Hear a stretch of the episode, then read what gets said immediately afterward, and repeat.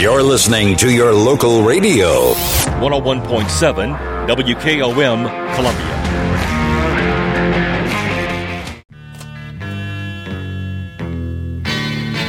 You're listening to Bulletproof Estate Planning, the show where you gain clarity and understanding about such things as last will and testament, the probate process, trusts, and how not to lose everything you own to the high cost of the nursing home. Now, here's your host, Estate Plan Stan.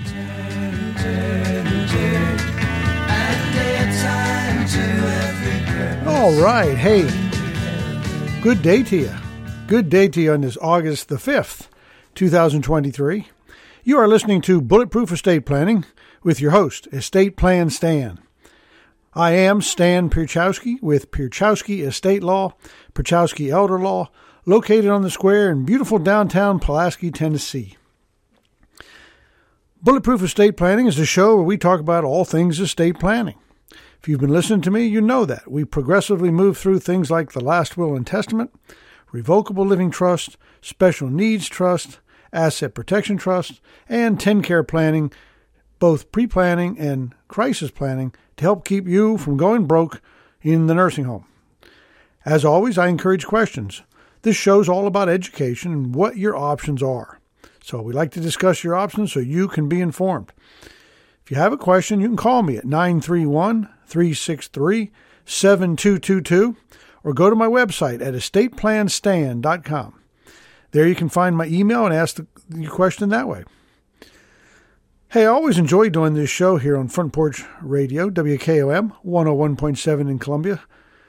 And keep in mind, keep in mind that all my episodes are posted as podcasts on the WKOM website. So if you ever miss one or you want to go back and review a topic, I mean, they're all there for you to do so. All right, let's talk about seminars coming up. You know, we just had one last Saturday, but the next one coming up is scheduled for August the 19th. That's a Saturday, too. You know, we seem to be doing more Saturday ones. They just seem to be easier for people to attend. Um, not as easy for me, but I mean, that's, hey, i will adjust my schedule so it make it work. But anyway, when we do the ones on Saturday, we do them at 10 o'clock in the morning. So, uh, August 19th at 10 a.m., it's at a place called Suite 501 in Franklin, Tennessee. We're going back to Franklin. Uh, the actual address is 416 Mary Lindsay Polk Drive, Suite 501, Franklin, Tennessee. It's uh, a nice little place in a little strip mall. It's at the very far end of it. Uh, they call it Suite 501.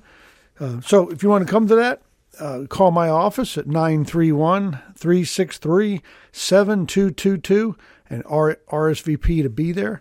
Again, August the 19th. That's a, that's a nice little venue there at 501, but it is kind of limited. Usually we hold them in bigger places, um, but when we get to that one, it's a real nice place, but you know it probably holds 50 full house, and that's you know 40 to 50 sometimes is where my seminars usually usually uh, uh, gather attendance. So if you're interested in coming to that, you know, don't wait the last minute, or you know if you come in at the last minute, we'll just see what we can do. That's a place where they do have extra chairs, and I, I probably could bring some out if we had to. So get signed up for that early. Uh, it's um, you know just a couple weeks away uh, in August. So August 19th, next seminar in Franklin, Tennessee. Call me, RSVP.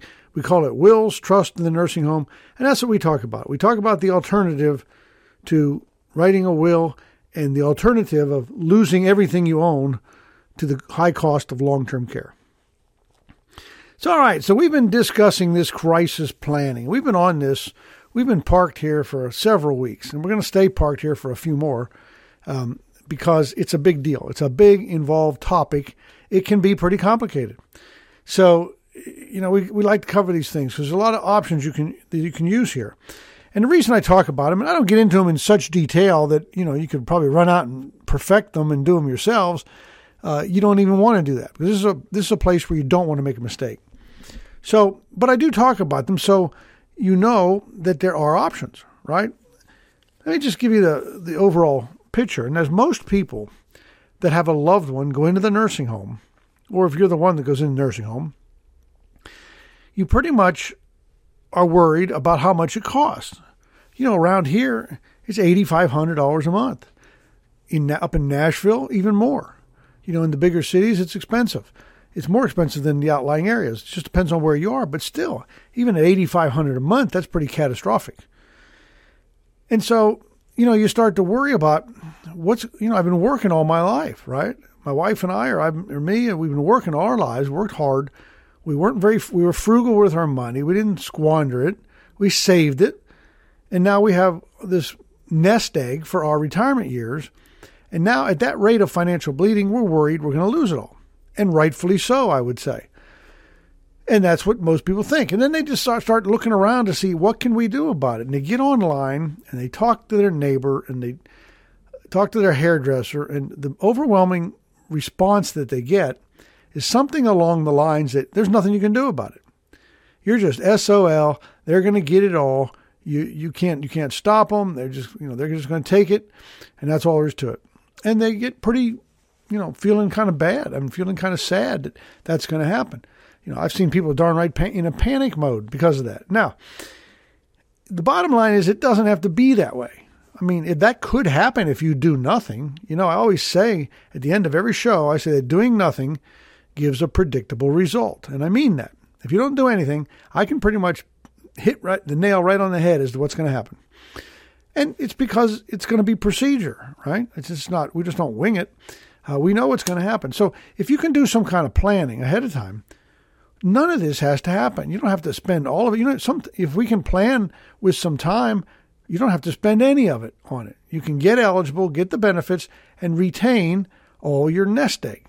You know, the your all your wealth. Some people say, I can't believe that. And I even have other attorneys say, well, he must be doing something illegal because I know there's nothing you can do about it. Well, who's right and who's wrong? We do this practically on a weekly basis. We get people qualified. Uh, I don't want to use my radio show for this, but I guess I could bring people in who we've qualified for, who, who have written us letters or told us and said, you know, we came to you and we had $500,000 worth of assets. We were worried we were going to lose it all, and you managed to save it all. And um, still got the care that the person needed. So, I mean, I guess testimonies can testimonials can be helpful to let you know that this is something we can do. But that's why I have I go spend so much time on crisis. It is the most misunderstood, the the most misinformation that is out there, and it needs to be cleared up. Now, uh, I'm the only one clearing it up. It seems like, but at least around here. Imagine that other folks are doing it somewhere, but um, it needs to be. You got to know these things that exist because if you get trained to know that the only thing you need to do is pay everything you own for your cost of care until you just don't have anything left, and then Medicare, I'm sorry, then Medicaid will pick up and start paying for you. That is self serving on the people who are getting paid, is it not? Especially when there are other alternatives. Now, that is a way. You could do that, and a lot of people do because they don't know better or don't look for an answer and they just get wrapped up in it. And so they, you know, they say, "Oh, the nursing home told us to just keep paying," so they do. They didn't know, you know, were never advised of other options. So that's why I talk about other options, so you know they're there.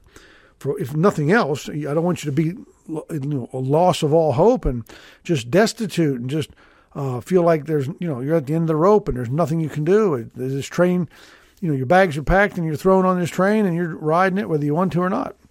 That's not a good feeling. And so we want to avoid that. so, anyway, that's why we talk about this crisis planning. That's why we spend so much time on it. Now, I might I might speed it up a little bit, but right now what I'm talking about today gets into a little into specifics. And again, we're just hitting the surface of it, maybe a little deeper than the surface, but we're not getting we're not doing the deep dive because there's a lot involved in this stuff. So if you ever want to do some of this stuff, you know, like anything else in the law, I guess you could do it yourself and represent yourself. But in this area, I would not recommend it. Normally, I don't. I don't mind telling people, "Hey, you can do you can do anything I can do. You don't need an attorney for everything." Uh, there's very very few things that have to be done by an attorney, and but you know, so you don't need an attorney for everything. But there's some things where you probably shouldn't try to do on your own you know, if you have a, accused of a pretty healthy crime that was carrying some jail time, I probably wouldn't represent myself because there's a lot at risk, right?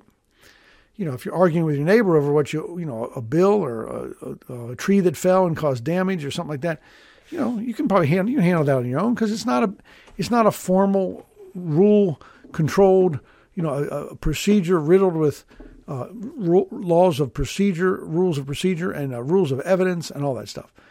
This area is. It's not only that, and it's riddled with the TennCare Act and all that goes with it. And so it's it's complicated. And when you turn in your application, especially a do-it-yourself application, and they deny you, now you can't recover. You know, if you if you fill it out and you're over-resourced because you didn't know any better, and you turn it into TennCare and you have too much money, even if it's a dollar, okay, if it's over this countable amount you're allowed to have, they will deny for you being over-resourced. And you would think you could say, okay, wait a minute, let me let me go spend that dollar. So it's gone. You can't do it now. It's too late. It had to be that way when you turn in the application. You have to be eligible at submission of the application. They're not going to give you a trial and error period where you turn it in and say, "No, you're not. You're not eligible. Um, go out and do something and do it, and then turn around and say, "Okay, now how are we? Uh, no, you still have too much, or you have two cars and you're only supposed to have one. Okay, we sold a car. Now what? How are we? They're not going to give you this trial and error approach to get eligible. And I don't blame them. I mean, you know, they're slow as it is, and I guess they got a lot going on, but they don't need it, that much more going on. You know, handling everybody's case once is probably enough, let alone handle everybody's case 10 times like that. So they don't do that. And, and I, I can't tell you how many times Mr. Stan has been called in to fix a do it yourself application. I mean, I, I, uh, it's in the, it's probably pushing hundred, and it, um, you know, and that's different. When someone comes to me and says, you know, mom's in the nursing home, and we sit down and we look at the income and the assets, and we uh, look at the different strategies and what the goal of the family is, and, and and the intent of everybody, and we start to fashion a strategy and what we're going to do to get there. That is way different than when I get handed something that's already been denied and now we're stuck with it. And so typically when you get denied, you have to re- reapply. And when you reapply, it kind of starts the eligibility clock all over because eligibility begins the day you submit the application. And if you submit it, it take here's think about this. If you submit an application and it takes them three months to look at it and finally deny it, and your only recourse now is to refile a new one, you are now three to four months later, and that your eligibility has now been punted out those three or four months, meaning you are probably in private pay for that time. Uh, even if you were in your Medicare window when they were paying, that would exhaust it because that's maxed out at 100 days, and it takes TennCare three or four months to approve. Now, I have had cases like that, and it's you know it's stressful in the family, and it, sometimes it feels like we get in there and we fix it, we get there, but it just doesn't feel like we worked our magic like we can if we can be involved in the beginning. So, not a good place to practice do it yourself stuff. Uh, again, I'm not preventing you from doing. I'm just giving some free advice, saying it's probably not a good idea. And I say that you know, you're probably a smart person. I, I get that. You're probably smarter than most. It's just that there's a lot here. I mean, I have got over a thousand hours in just per- perfecting my asset protection trust alone. The um, crisis planning techniques, they are all unique and they all have their own set of rules. And we talked about some of them. And you got to do them right and you got to report them right and you got to explain it to TennCare right. And then if they deny you anyway, you got to know and understand it so well that you can argue it on appeal. I have taken on denied applications and they somebody asked me, "Can I pay you just to do the appeal?" It's like, well, you know, that's tough because when you have an appeal, here's what here's what happens to the do it. Here's what happens to the do it yourselfer. They they do the application, they get denied, they give them a chance to appeal, and they they say yes, I want to have an an, an appeal hearing. It's called a fair hearing, and they say I want one of those. Now, if you're going to go to a hearing and argue that you were wrongfully denied, and that's what you're appealing, they denied you, and you're, claiming, wait a minute, you should not have denied me. They will typically say in their denial letter why you are denied, right? Now, just suppose they say you're denied for being over resourced. And you say, I want to, I want a hearing. I want to appeal that. I don't, I don't think you did it right. Well, if you're going to go into a hearing, there's a couple things you need to do. One, you need to know and understand why they denied you. Two, You need to know and understand fluently that that denial was an error. In other words, they did it wrong. Now, how do you know they did it wrong? The only way to know they did it wrong is to know and understand the rules so well that you look at what they did and you say, okay, they violated the rule here, here, and here, and that's why they come up with the denial because they they made the mistake, not us. Then you got to go to court. So you got to explain to the administrative judge what they did wrong, what they should have done, and how it would have turned out had they done it the correct way. And all along the way, you're explaining that you need to be citing um, uh, the law criteria, chapter and verse, to the judge, to the law that supports what you're saying. Now, that's the part where the do it yourselfer is going to be at a tremendous disadvantage. Because unless you got thousands of hours to invest in, in learning this stuff, um, you're going to be at a disadvantage. You're going to be taken advantage of because you know you, you don't know. And I know for a fact that the TennCare attorneys, when they know they're going to a hearing with a pro se, do it uh, do it yourself application person, you know, they are not worried about anything because they know how to play their end of it and it's not their job to help you with yours, nor is it the judges. You don't get any legal advice, you don't get any advising. I mean, you you know, you can't they can't do that because if they did, they'd be working an unfair tort to the other side.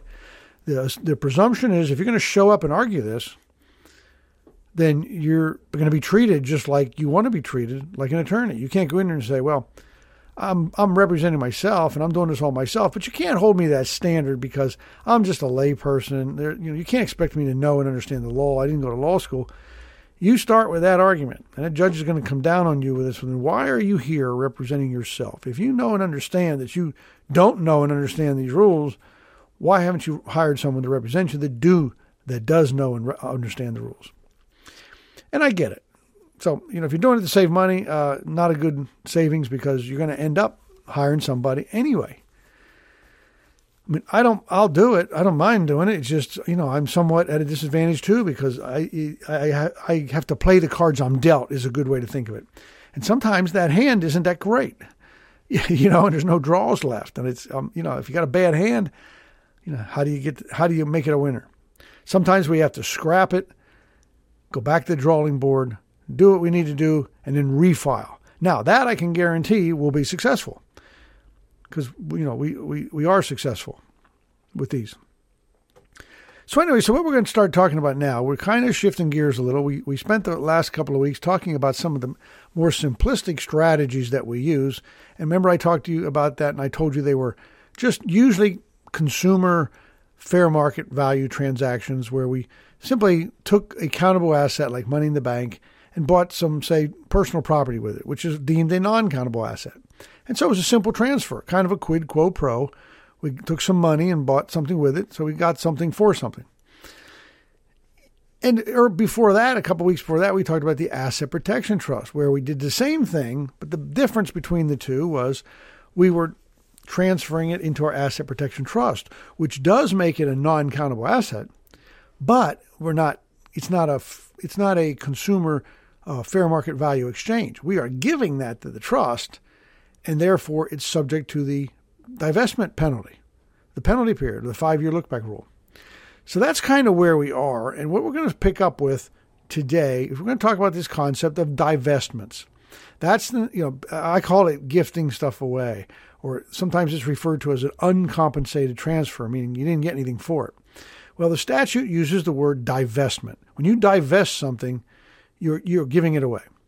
And giving it away means you're not getting anything for it. And when you do that, there are some consequences that, that, are, that come into play. And that's what we're going to talk about. Uh, this whole concept this week and probably next week is just going to dig into divestments. All right? So, all right, so stay with me here. We are coming up on break number one. And like I said, when we come back, we're going to start digging into this concept of divestments because, you know, in my opinion, it's misunderstood. And it needs to be understood because these can have a devastating effect. So stay with me here on Bulletproof Estate Planning. I'm your host, Estate Plan Stan, and I will be right back.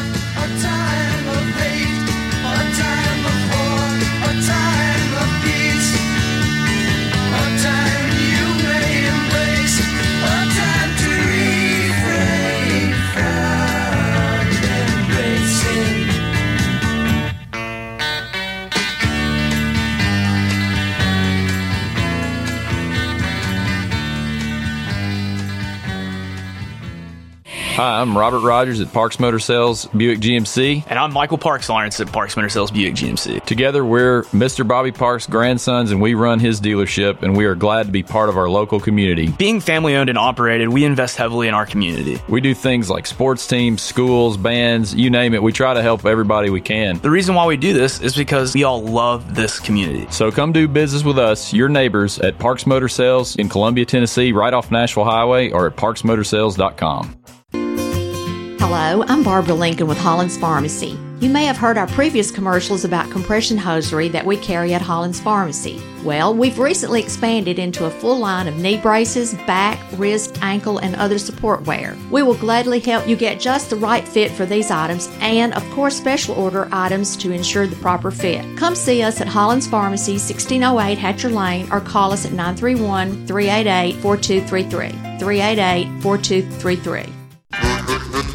Hi, I'm Steve, the garbage man.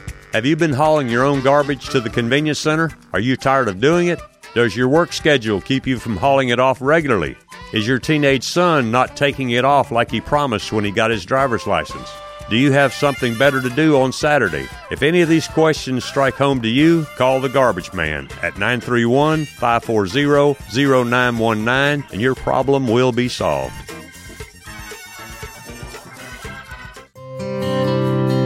This is Dr. Dominic Mancini from the Dr. Gill Center. Have you been injured in a car accident? Are you still in pain? Untreated whiplash injuries to the spine may lead to future conditions, such as neck pain, low back pain, and headaches. The doctors at the Dr. Gill Center specialize in detecting and treating these conditions before they get worse. Our accident consultations are free. Call me painfree.com or call 615 551 9224. Caledonian Financial is a full service family financial planning firm. What we mean by that is we will work with young clients, assisting them with budgeting and Roths, young families with college planning, life and disability insurance, older clients as they bring in 401k rollovers and seek advice for estate and tax planning, and finally, our elderly clients when it comes to the distribution phase of their retirement plan and long term care options. This is Daisy Cook with Caledonian Financial in historic downtown Columbia. Securities and investment advisory services offered through NBC Securities Incorporated, member FINRA and SIPC. Chevy White Auto Sales in Columbia, Tennessee specializes in selling a wide variety of new and used cars. If you're looking for a new or used car, see what they have to offer. Need auto body repair? Chevy White Auto Sales also has a collision center. Get details about their latest deals online or call 931 381 1363 or visit Chevy White Auto Sales, 1605 Carmack Boulevard in Columbia, Tennessee. This is Big Lou Maddox, and you're listening to the best radio in southern Middle Tennessee. WKOM 101.7 FM, Columbia.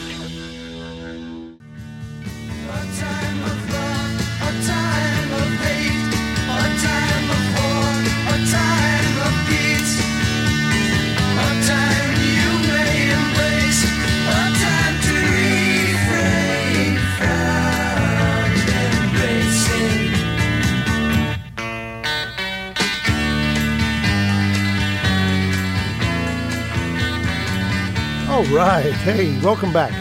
Welcome back from the break. You are listening to Bulletproof Estate Planning. I am your host, Estate Plan Stan. And before the break, we were talking about this concept of divestments. And I was saying how important it is to understand these because they are misunderstood. And that's what we're going to talk about. So, but first, as we move into divestment, there's a, there's a big common misunderstanding. And I'm sure I've spoken of this before, but there's a common misunderstanding that the gifting limits that are associated with gift and estate tax issues also apply to Medicaid or TennCare. I mean, you, you hear what I'm talking about. The, the gifting um, limits associated with gift tax and estate tax issues are, are when the IRS tells you you can gift away $16,000. I mean, it goes up every couple of Januaries, but right now it's as of 2023, it's $16,000 that you can give away. You can gift it to as many people as you want to in any calendar year. And this is something we used to do a decade or so ago when the estate tax uh, was so low that you know people with estates wanted to get money out of their estates so they weren't taxed 40% at death for exceeding the you know, I think when I was back in law school, it was like a six hundred thousand dollar cap, and so, but there's a misunderstanding, a tremendous misunderstanding that that that, that kind of gifting also applies to Medicaid, TennCare, and it doesn't. Okay, it's that's I mean it's not uncommon to see some people that are these do-it-yourselfers. They'll, they'll come up with these gifting plans that that labor and work under the under the, this very mis- misconception. Let me explain. When you when you have when the IRS says you can g- give stuff away up to $16,000, what they're saying is you can give up to $16,000 away and not have to file a gift tax return. So let's think about that. Um, so I'm thinking, you know, big deal. Um, you don't have to file gift tax return. Well, when you you know when you file gift tax return, I think people are under the misconception that that means you have to pay a gift tax. It does not. Uh, you don't have to pay a gift tax when you do that. The the income tax, the gift tax return is informational. Now, when they say you can f- give away sixteen thousand dollars and not have to pay a gift tax return, that doesn't mean you can't give away more than sixteen thousand dollars. You can. You can give away thirty thousand dollars all in one whack. The only difference between the two is because it's over 30,000, you have to file a gift tax return on that gift because it exceeds the gift tax limit for return. Now, when that happens, you file this gift tax return, but you still don't pay a tax. You're just reporting that you made the gift. So, a lot of times we, we do these gifts in our planning. And people ask me the question is, does somebody get taxed on that? Is that a gift tax to them? I mean, is that an income tax? And the answer is this. And I, I need you to wrap your head around this because you can go, you can make mistakes with this one concept. I've seen it, and I've seen it till I'm sick of seeing it. If you have, if you give something away, like let's take for example when we did our asset protection trust and we gifted property out of the trust to one of our kids, who could then turn around and use it on our behalf. Remember that that back door. Uh, it was actually called the unlimited lifetime distribution of principal. Now, when that happens, the question comes up: is, is, when I give that to my kids who turn around and use it on my behalf, is that a tax to them? And the answer is no. There's not a tax because it's a gift. And the only person that ever pays taxes on a gift is the giver of a gift. And the giver of the gift doesn't pay taxes on gifts until until the sum total of his lifetime gifts and his estate at death exceed the federal allotment Uh, estate tax, which is right now 12.06 million per person, or 24.12 million if you tack them together as a couple. Then you pay the gift tax. Now, let's think about that. I said sum total of your lifetime gifts. How does the IRS know what you gave away during your lifetime? Well, they give it away because, I mean, they know because you have filed gift tax returns when you're required to do so. And so they know what you've given away. When they give these gift limits, what they're saying is you're going to gift away $16,000. Uh, we consider that de minimis and we don't even want to be bothered with a gift tax return on it because who cares, right? I mean, that's, that's them saying that. But if it's more than that, then we want to know about it. And we want to know about it so we can put. So let's say I give $30,000 away. Okay, I filed the gift tax return. They get it. They don't look at it and say, okay, how are we going to tax Mr. Stan? They look at it and say, okay, we're going to put this in Stan's file. And then at death, he's going to have an estate. Well, we'll know what that is because, you know, it's going to go through probate or administration or something. And then we'll we'll know that. And then we'll come back to this file and we'll add up all these returns he filed, however many there are. And we're going to add all that and we're going to see what his sum total of his lifetime gifts were. And if those summed up plus my estate value at death exceeds the estate tax, then they're going to tax me. So it it it it's not a you, you don't do it to avoid paying a gift tax. There you don't pay the tax anyway. But what people think they're doing when they do this is they think they're getting money out. Okay, let's take Aunt Gertrude, right? We think we're getting money out of Aunt Gertrude's account by gifting it away. And yes, you are. And you're thinking, hey, we can do this. We can do a ton of this because the IRS says we can do it. And they do. And so far, you're right. Now you turn around and come to me and say, hey, listen, Aunt Gertrude's in a nursing home. We're trying to qualify her and get her eligible. Hey, man, we're we're way ahead of the game. We've been working on this for years. We've got everything dwindled down. We've been giving property away to everybody and all the grandkids and all the, the everybody. And it's like I find myself in a difficult position because now I have to say to this person, well, IRS says you can do that and you don't have to file a gift tax return. And you know that. But what you don't know is Medicaid or TennCare is going to consider that a divestment and they're going to punish you for it. They're going to apply the penalty period. And I have seen people literally fall off the chair when I tell them that or just gasp because they can't believe it. And they, they just immediately want to argue and say, but the IRS said we can do this. What are you talking about? You got to be wrong. And it's like, well, yes, the IRS, the Internal Revenue Service, is a federal income taxing authority correct? TennCare is a state long term care paying authority. They are not the same. And TennCare does not have to follow the IRS rules, nor does the IRS follow the TennCare rules. It would be foolish to think that was the case. But that's the misconception that people operate under. Don't do that. If you do that, we have just made Boku divestments that we and add up every one of them over the last five years. And when people do this, they're usually doing it in the five years before going to the nursing home. They're doing it for that very reason. I get that part. But it's the wrong thing to do. Now we're triggering massive, massive penalty periods that we're going to be stuck private paying during. And we may as well, and there's no limit to the penalty period. You know, if you did nothing at all, you'd be eligible in five years. But, you know, if you, if you, um, give everything away, you can rack up penalty periods in excess of five years. So it's even a, a worse place to be than making a mistake. It's like a punishment on a punishment. So there's no planning in that kind of stuff. Don't do it. Uh, get some advice. Talk to me or talk to somebody like me and get the straight you know scoop on that because you can hurt yourself or you can hurt that person's eligibility sometimes to an unrecoverable status because you know, Tennessee is one of the few states that lets you cure a gift, or I mean, cure a penalty period.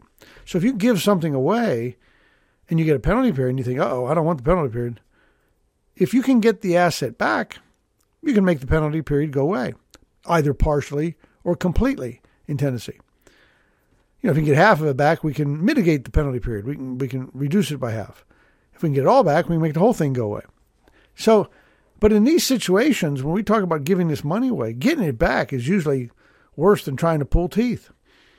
Because, you know, you go to your you go to somebody and say, Hey, I gave you sixteen thousand dollars earlier this year. Uh, we're we got a problem. I need to get that back. Well, you know, it was cash money, and you know, little Joey got braces, or Susie's college tuition needed paid, or you know, we renovated the house. I mean, good luck getting it back. You might get some of it, but usually, when it's money like that, it gets spent, it gets used, and you can't get it back. And if you can't get it back, you can't cure the penalty. And now we are in a bad place, or the Aunt Gertrude's in a bad place. So that is not an estate, that is not a TennCare planning technique. That is an IRS thing. Has nothing, nothing to do with estate planning. Now, we used to use it for estate planning when we were doing just regular foundational planning and trying to avoid the the uh, the death estate tax, but that but we're trying to deal with long term care. Things have changed where now we we don't even do it for that anymore. Since we adopted the Deficit Reduction Act in 2006, so uh, you know things have changed. So you know those are divestments. They're not ones we're going to do, but those are divestments because you're giving property away. Now, when we talk about these divestments and you're a married couple, because remember, I said many times the rules for married couple are different than they are for single person. Way different. So if you're a married couple, it doesn't make any difference. No difference whatsoever who makes the divestment or from which asset the divestment is made from. Okay, now, one thing I want to tell you when I talk about this, I might use some terms interchangeably. You have heard me many, many times refer to gifts. Now, when I say a gift, I'm meaning a divestment. I'm meaning an uncompensated transfer. I'm meaning a, an exchange where you got nothing for it. Okay, you gave something away and didn't get anything for it. But I'm talking about divestments. I'll try to keep it consistent. But you know, so we have these with a married couple. It doesn't matter who, who makes the gift or who makes the divestment. and it doesn't matter what it what it came from. Okay, uh, uh, the, the, these divestments have penalties. So, you know, any loss of value that we have, any loss of value or control, is likely to be used as a div- or like to be viewed viewed by TennCare as a divestment. Now, it, it can be from some overt act. Okay, overt means you know an intentional, an intentional act of writing a check to a child.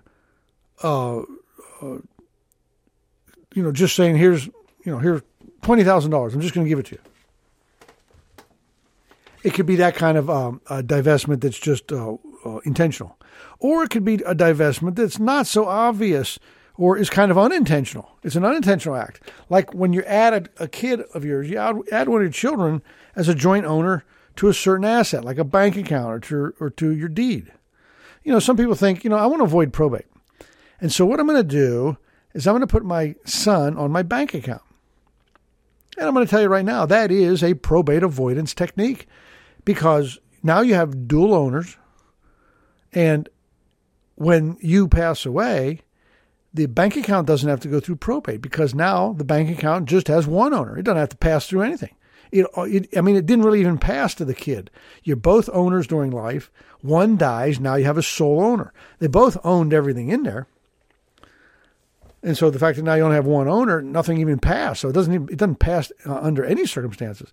I mean, I guess you could say it passes under right of survivorship, but uh, it doesn't go through. And that is a probate avoidance technique. And we use that when it's necessary or it's advantageous for us to do so. But what what happens is you do that, and now before you pass away and you know and avoid probate, you need to go into long term care, and you decide try to get eligible. When you do, assuming this transfer, adding that child to the bank account happened in the last five years of when you file your application, TennCare is going to look at it and they're going to say, What happened here? And you're going to say, Well, I added my son to my bank account so that when I die, I would avoid probate. And they said, Okay, I see. They're going to say, Okay, so we're going to consider, you know, how much is the son's? Well, half. We're going to consider that a divestment, especially with real property. With real property, they're going to say, okay, you have a one and a half undivided interest, and so does your son. So we're going to consider that a divestment of half the value of the property because, and they're right. And they're right because if you die, you can leave your half to whoever you want to. If your son dies, he can leave his half. There's no right of survivorship between father and son. That's only in husband and wife in Tennessee. I mean, you can make it father and son, but you've got to uh, do something affirmative to make that happen. But um, you know, now you each have this ownership in the property, and at death, it's an inheritable asset that you can leave to someone.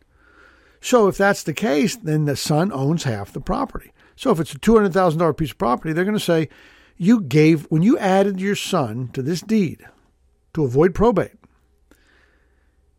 the other effect you created, you did. You it will it will avoid probate when you die. But unfortunately for you, Mr. Stan, you're still alive. And when you added your son to this, we're going to consider you giving him $100,000 value, which is half the value of the house. Now, if I did that in the last five years of filing my TennCare application, they're going to say that's a divestment that carries a penalty period based on the value of what you gave away.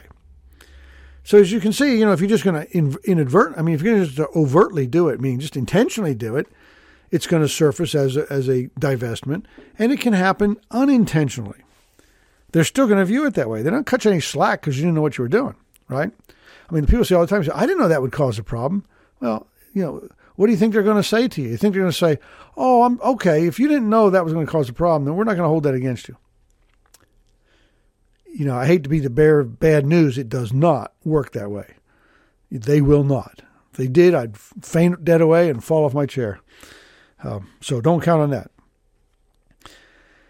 Okay, so you know, whenever you're dealing with these transfers, these gifts, or these divestments, I mean, you got to be mindful. You got to be careful. You know, you got to have you got to have somebody like me clarify what the what the what the consequences of that are, because it might not fit into the plan we're trying to do. You know, and when you do that kind of stuff, and you, you know, and you're uh, and then you're applying for TennCare, and they assign a caseworker to your to your application. Depending on what you did, that that sometimes prompts them to start digging deeper into the transactions because they see what you're doing. You know, if they get whiff, if they get a whiff of you look like you're trying to get rid of assets so that you'll be eligible, they'll start digging into more and more time. You know, they can ask for five years of bank records. They often don't. They often ask for six months, maybe a year. But if they see several divestments where you are just giving it away, they're going to look back the whole five years um, when, when normally they wouldn't. So, you know, you got to be careful what you do, and you got to know and understand what you're doing. You got to know and understand the consequences of what we're doing. So the the basic philosophy, the philosophical underpinning, I guess, or you know, the basic philosophy of a divestment penalty is just what it sounds like. It's a penalty, and it's supposed to discourage this process of artificially impoverishing yourself through the transfer of assets or by giving them away. So when you give something, in other words, if you if you give something away, it's not available for, for the cost of care. And when you give something away, the presumption under the law is that you did it to keep them from getting it. The language of the statute says a gift is presumed it's presumed that you made this gift for eligibility purposes, meaning okay, I got too much money. Uh, I, I, don't qualify for TennCare because I got $100,000. How about I just give $98,000 of it away and now I only have 2000 and now I'm eligible? Well, if you give it away for that reason, you're doing it for eligibility reasons, and that's what they're looking for. Now, it doesn't. You can give away property and have it not be used with the penalty period. That's a tough row to hoe. I might spend a minute on that when we come back from the break, but um, you can give it away. But I, I don't recommend it because, you know, of all the times I've argued that, I've only been successful once, and it was a pretty good reason. But still, um, they, that doesn't really work. So this divestment thing is really something we've got to wrap our head around because there are times when we do intentionally give it away as part of the plan. But we, that's very well thought out, a lot of forethought, and we know just exactly what we're doing, and we know exactly the penalty period it's going to create, and how long, and what we're going to do about it. So that's what this divestment thing is going to be about. So you know, when we come back from the second break here, we're going to talk a little bit more about it, and we'll probably be here for a week or two. So stay with me here on Bulletproof Estate Planning. I am your host, Estate Plan Stan, and we'll be right back.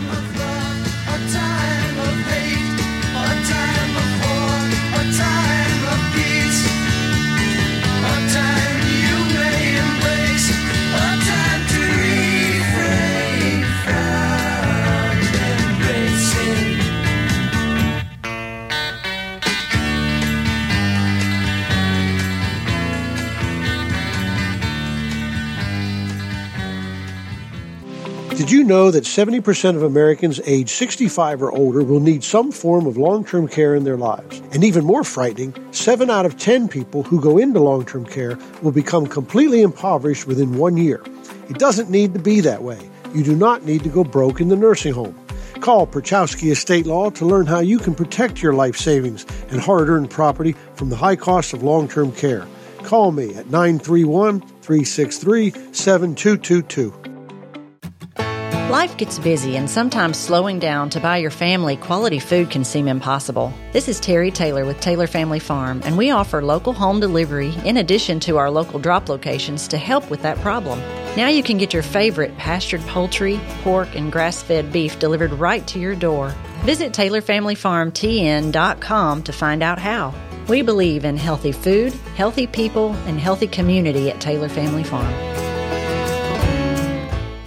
Celebrate you with a new vehicle from Chrysler Dodge Jeep Ram of Columbia. We have a huge selection of new vehicles waiting for you. We're talking cars, trucks, and SUVs. And if you're in the business of selling your vehicle, we've got you covered. We'll buy from you even if you don't buy from us. At Chrysler Dodge Jeep Ram of Columbia, we're locally owned and operated and proud to serve our community as the largest CDJR dealership in Tennessee. Find your new ride today when you visit Chrysler Dodge Jeep Ram of Columbia. Terry Tillis from Tillis Jewelry. Let's talk about antique versus vintage jewelry. Did you know antique jewelry is over 100 years old and vintage is 50 to 100 years? Tillis Jewelry, located downtown Columbia, has a wonderful collection from Georgian, Victorian, Edwardian, and Art Deco. We select every piece for their timeless beauty. Stop by and select your favorite piece. Jewelry to last a lifetime. Remember, Tillis Jewelry, your antique and vintage jewelry store. American Standard Heating and Air Conditioning is built to a higher standard so you can focus on the problems in your life that actually matter, like the drywall that somehow isn't. American Standard Heating and Air Conditioning, built to a higher standard. Call Davis Heating and Cooling at 931 388 2090. Davis Heating and Cooling is your local American Standard dealer and proudly serves the Maury County area. Find Davis Heating and Cooling online and on Facebook or call today 388 2090. Hi, Jimmy here for Columbia Ace Hardware. Columbia Ace Hardware now carries Magnolia Home by Joanna Gaines paint. Now their premium quality and huge selection of colors will be right in your neighborhood. Along with the award-winning service and advice Columbia Ace has always provided for your paint projects. Around the block, what you need in stock, with people who know their paint. Columbia Ace, the helpful place. Ace is the place with the helpful hardware, folks. Hello, this is John McEwen with McEwen Group Real Estate, located at 17A Public Square in beautiful downtown Columbia. Our family has over 40 years' experience selling farms, residential, recreational, and all types of real estate here in Middle Tennessee. Check us out online at McEwenGroup.com or on Facebook and Instagram at McEwen Group, or give me a call today at 931 628 1749. McEwen Group. Land is your legacy. What's your favorite radio station? 101.7 WKOM. Oh! You're listening to your local radio.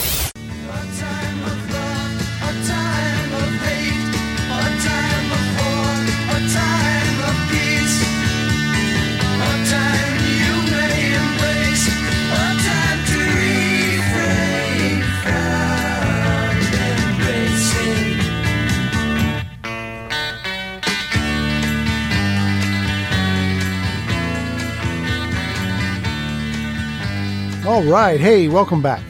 Welcome back to the break. And you are listening to Bulletproof Estate Planning. I am your host, Estate Plan Stan. And we're going to continue with what we're talking about. We're talking about this concept of these divestments. So let me just kind of go over some of the language in the code. I, I kind of take some of the code language out of it, make it a little more of a street vernacular and understandable. Uh, I'm not trying to be insulting, but uh, some of these things can be written pretty confusing. So we want to understand it. So you know, I'm not going to read from it, but I'm just going to go over some highlights. And we talk about this concept of a divestment or a gift or an uncompensated transfer. What is it? Okay, you've heard me talk about it, but you know, let's see what the what it's actually defined as. What a divestment is, it's a transfer of an asset or of income, for that matter, for less than fair market value. It doesn't always have to be for nothing. It just, I mean, we talked about before about overselling and overbuying. It can be just for less than what it's worth. Now, th- you know this this this applies to any transfer that's completed by the patient. The patient's the person who's um, uh, filing the TennCare application. Okay, so it's it applies to any transfer completed by the patient, the patient's spouse, or anyone acting on either of their behalves, meaning somebody acting as power of attorney can make the transfer for them. Because remember, power of attorney is somebody standing in your shoes and acting for you. Now, the transfer can create, you know, they, they say potentially create, and the answer is, yeah, there's not much potential about it. It will. It, it will potentially create a period of ineligibility for TennCare assistance if the divestment was made within the applicable look back period. So, you know, we've talked about this. Does, does, do all divestments cause a penalty period? No. Only that only the divestments made in the last five years, the last the the look back period, which in our state and in the all 49 out of 50 states is five years, or it's defined as 60 months. Um, now, you know, the thing about that five years, uh, I don't want to di- digress, but I really think it's important, is that five years used to be three. They changed it back in 2006. Actually, the Deficit Reduction Act came out in 2005 from the feds, and the individual states were free to adopt it or not adopt it. When you adopt it, you had to adopt the, the change from three years to five years on a look back. And 49 states did. California did not. Sounds like an advantage to be in the three year divestment. Well, it would be, but not in California. They've got other disadvantages that kind of uh, uh, morph that one into nothing. So anyway, we're, we're, talking about Tennessee. So now, you know, any transfers that are that aren't excluded by as a matter of law or policy that are within this look back period, they are aggregated. Okay, that's they use that in the term. Aggregated means added up. Okay, the sum total. Any transfers that are in this five year look back period are going to be added up to create a divestment penalty because the penalty is based on value. All right. Now, when the penalty when the penalty starts and how long it lasts is something that we're going to discuss as we go through this. You know, for planning purposes, you know, we need to know the exact uh, the exact when it's going to begin because when we do some planning and we do some divestments in our planning, we can control when it starts, right? Yeah, you betcha. Now, now, if you to understand how these divestments can be used like strategically in these strategies, um, you know, th- those are those are planning tools. For, but first, to understand how we can use them strategically, you got to understand the events that give rise to divestments when a penalty applies and how the penalty is calculated. I've gone over all these at one point or another, it seems it seems important to me to do it as we're in this crisis period because that's where it comes up most of the time. And like I said before, creating a divestment can range from the simple to the complex, or from the intentional to the accidental. You know, every major or even minor transaction has to be viewed within the framework of whether a loss of value or control over that asset, and even and sometimes even income in some circumstances, if that loss of, of value or control re- results in a divestment, then that triggers the penalty. Okay? So you need to understand that that if you got ten thousand dollars is given to one person, let's just use, let's just use a nice round number. If ten thousand dollars is given to one person, or thousand dollars is given to ten people each, so a thousand each, okay, it still amounts to a, a ten thousand dollar divestment. You know, now you know, certain states allow this curing of a divestment. We're one of them, which is great, which is fortunate. But you know, it can be sliced and it can be diced into all kind of ways. But all the applicable divestments within this period will be, you know, fancy word they use, amalgamated, which means summed up, to determine the penalty period. If you don't believe me, you can go look it up. It's 42 United States Code, section 1396, small p, small c, 1 capital E, small i, small l. And if you ever want to read 1396, it's be prepared for a long read and a complicated one. I mean, I'm very familiar with it. When I read it, it gives me a headache. So, so it's it's poorly drafted. Let me put it that way. So, all right. So again, really, you know, it's like people say, well, you know, I, I can't give my property away, I'll get in trouble. Well, the answer is you can give it away. You can. It's just when you give it away is whether or not it's going to cause a problem. First of all, if long term care is not an issue, you can give it away as much as you want. The only time it's an issue is if it is it within five years and it creates a penalty period and you're trying to get eligible for TennCare. That's when it's a problem. And then it's not I mean, it's a problem. It's not like they come and throw you in jail for it. It's not that kind of problem. what they're going to do is they're going to punish you for giving away by creating this penalty period, which is a period of ineligibility, meaning they're going to say, hey, man, we looked at your application and you're, you're eligible. We're ready to pay. But we're going to impose this penalty period because we see that in the last five years you gave away this $10,000. And so, you know, we're going to divide it by the Tennessee Divestment Penalty Divisor and we're going to come up with a, a term of time designated in months. And that's the time we're going to say you would be eligible but for this penalty. And that means, okay, we're going to impose this penalty. You're eligible. We're ready to pay, but we're not going to pay. Now, as soon as it expires, As soon as the penalty period expires, we are going to start paying. But you are because you are otherwise but for the penalty. And that's what we want to deal with and that's what we want to watch out for. So all right, listen, I'm about out of time. Uh, you know, so if what you heard this week has piqued your interest, I mean, I'm glad. I'm, I, I really am glad because my mission is to get the message out. And when it comes to estate planning, the you know my mission is that you have options. You've got lots of options. So if you got any questions about your own family circumstances, I'm more than happy to take the time to answer. Just call my office at Pierchoski Estate Law, Pierchoski Elder Law. The number's 931 363 7222 or go to my website at estateplanstand.com. There you can set up one of my 15 minute phone calls. That way, my time and attention is going to be dedicated to your questions. Seminar coming up is going to be August the 19th at Suite 501 up in Franklin. Uh, that's a Saturday seminar at 10 a.m. Remember, I always do say that doing nothing has a predictable result. And that is true. I mean, because if you don't, if you just don't do anything, I can usually pigeonhole it and be pretty accurate on what's going to happen. So let's, you know, let's focus on planning and, and let's get something done. So, hey, thanks for listening. Hope you enjoy the show as much as I enjoy doing it. I'll be back on Front Porch Radio, WKOM 101.7 uh, next week for the next episode of Bulletproof Estate Planning. And remember, I am Estate Plan Stan, and I will see you next week.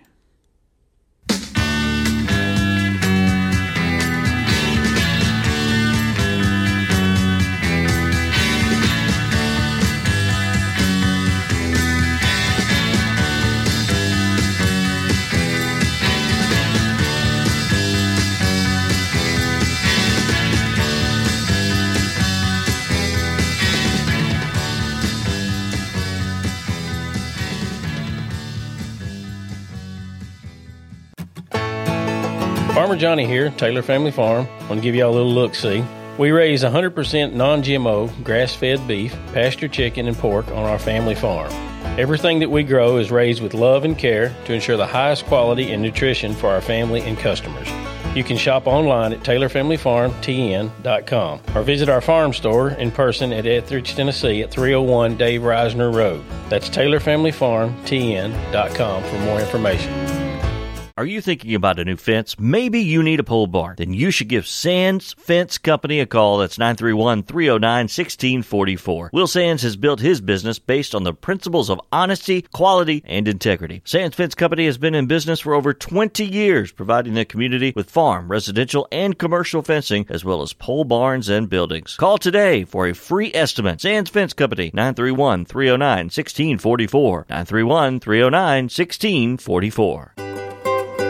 For 40 years, the Jeweler's Bench has worked hard for their customers and provided the highest quality jewelry at the best price. They keep going back. Recent renovations have allowed them to expand their inventory. More high quality jewelry, custom vintage and estate pieces, and professional jewelry and watch repairs. They also buy gold. The Jeweler's Bench, still here, still great service. 808 Trotwood Avenue, Columbia.